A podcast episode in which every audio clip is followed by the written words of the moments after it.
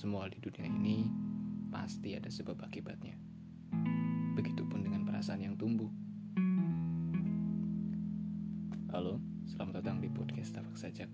Kembali lagi ya. Kutipan tadi saya ambil berdasarkan dari postingannya Tapak Sajak, di mana di sana dikatakan bahwa kalau memang pada akhirnya tidak bisa Bukankah sebaiknya tidak ada harapan yang tumbuh juga? Iya. Ini mungkin berkaitan dengan episode sebelumnya di mana bahwasanya ada beberapa orang yang sikapnya itu meresahkan dan cenderung sangat meresahkan. Yang mana hal itu berkaitan dengan perasaan. Perasaan yang tumbuh pada seseorang kadang memang tidak bisa dikendalikan.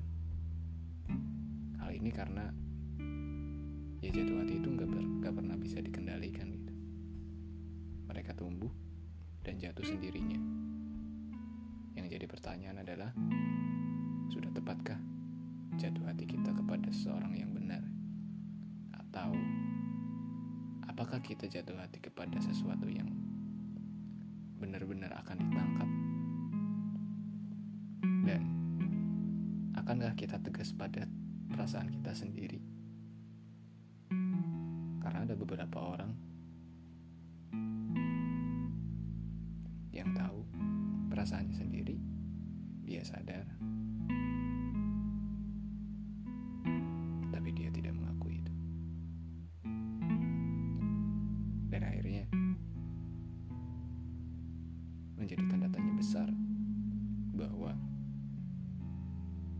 sih dia tuh punya perasaan. Karena kembali lagi bahwasanya hati nggak pernah bisa berbohong gitu. Dan refleks natural hati itu adalah sikap.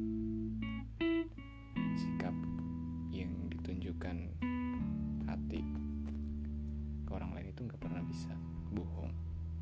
Dan ketika kita mendapati ini,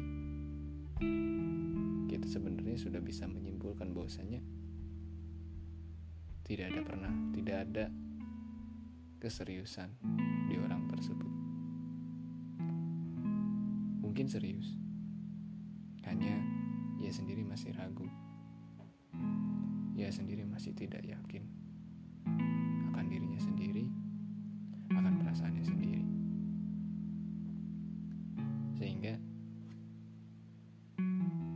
kita juga bisa menyimpulkan bahwasanya kadang semua hal yang mendekat di hidup kita itu gak selalu benar-benar berakhir dengan bersama gitu. Bisa jadi hanya sebagai proses perjalanan atau sebagai tambahan pelajaran.